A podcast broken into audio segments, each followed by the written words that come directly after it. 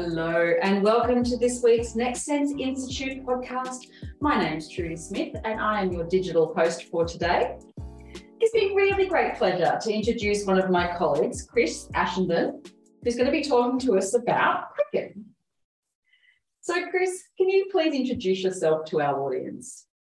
Well, hello there, Trudy. Thanks for inviting me along to be part of this podcast today. Is my first ever podcast. Very interesting experience. So, who's Chris? My name is Chris, Chris Ashenden. I've been working here at Next Sense Institute for quite some time. I'm a teacher of the deaf here. I work with the high school students in the, the, the signing bilingual program. I've had a, got a teaching background of 24 years, so plenty of experience there. Absolutely. And I'm sure that I could talk to you forever about your teaching experiences. But what I really want to talk to you about today is that you're the team manager and player mentor for the Australian Deaf cricket team. How did you get this amazing job? Yeah, well, it's a funny story. I got back into cricket about three years ago, actually. And that was through Next Sense. They were talking with somebody from Cricket Australia. They came out to visit the school to teach some basic cricket skills, just uh, basically catching and throwing and bowling and batting and overarm throws and all of those things. And Cricket New South Wales had somebody named Luke Murphy who came along and he'd been working with Cricket New South Wales and heard of my experience and my exploits in the past. and he was looking for somebody to basically be the head coach for New South Wales Deaf Cricket. So I got a tap on the shoulder, asked if I was keen, and I thought, you know what? I'd never actually thought of taking on such a role. So I thought, why not? I was at a point in my life where my kids are growing up now, and I sort of was looking for a different path in my life. And so I decided, yep, I'll take it on. And I've had many years' experience in cricket, but I did take a break, focus on work, young family. And so, yeah, happy to be back now.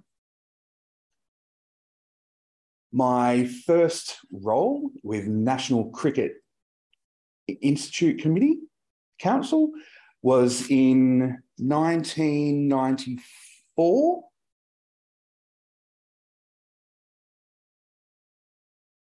I had won a shield for the first time in the Deaf World Cup.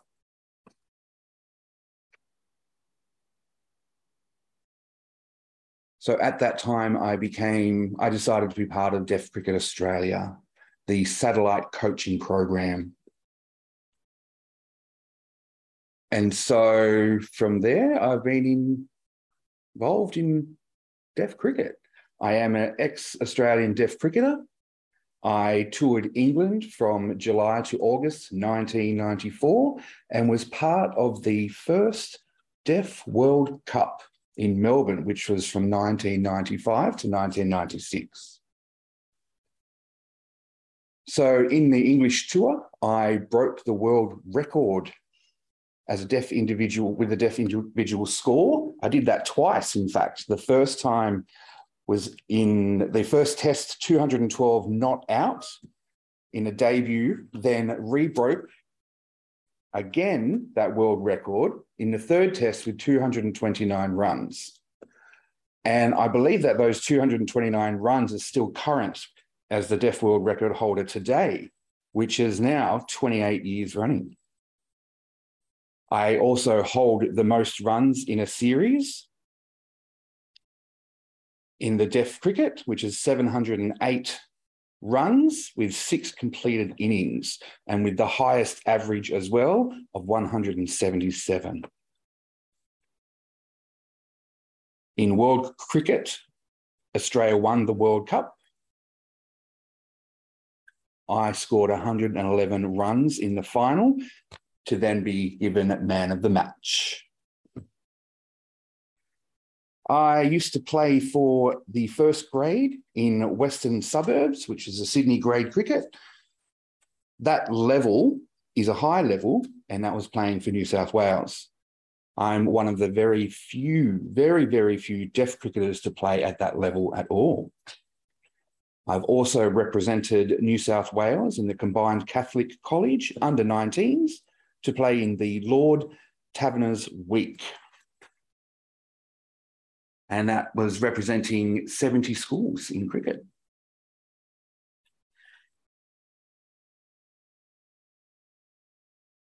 So all of those achievements has brought me to the management role that's become available now.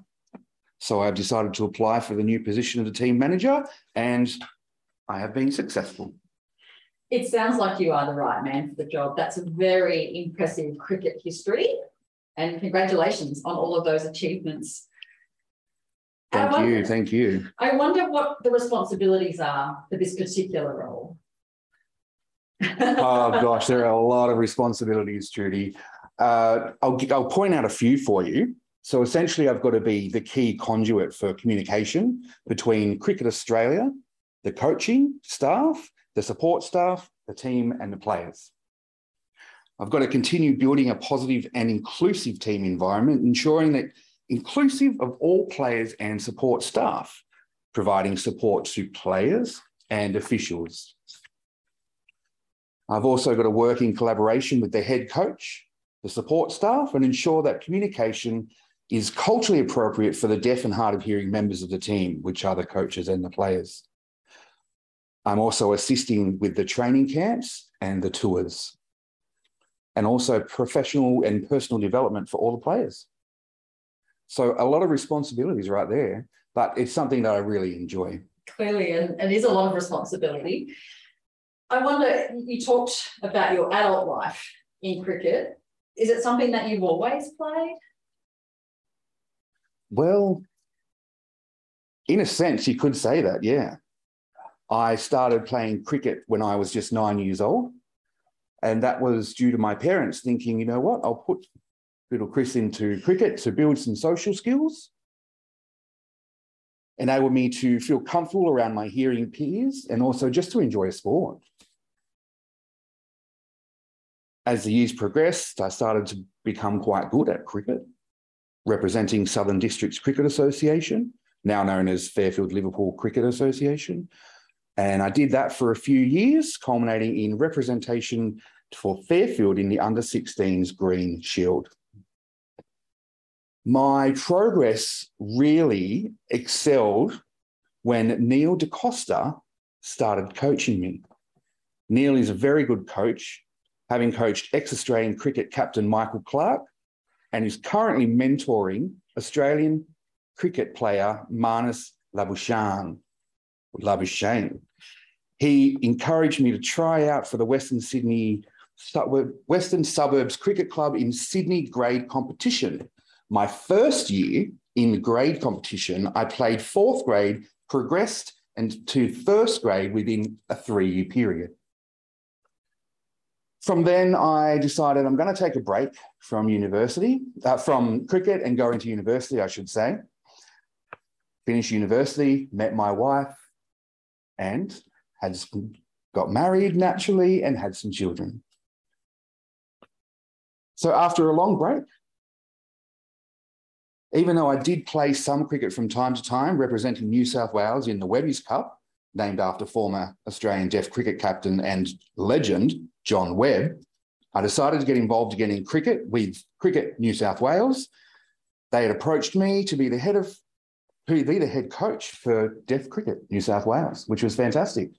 So you've always been a cricketer and clearly always been very, very successful. And so I, I guess all of those experiences, and particularly when you talked about being coached by Neil and all of those mentor experiences that you've had is going to lend very, themselves very naturally to you becoming such a great mentor.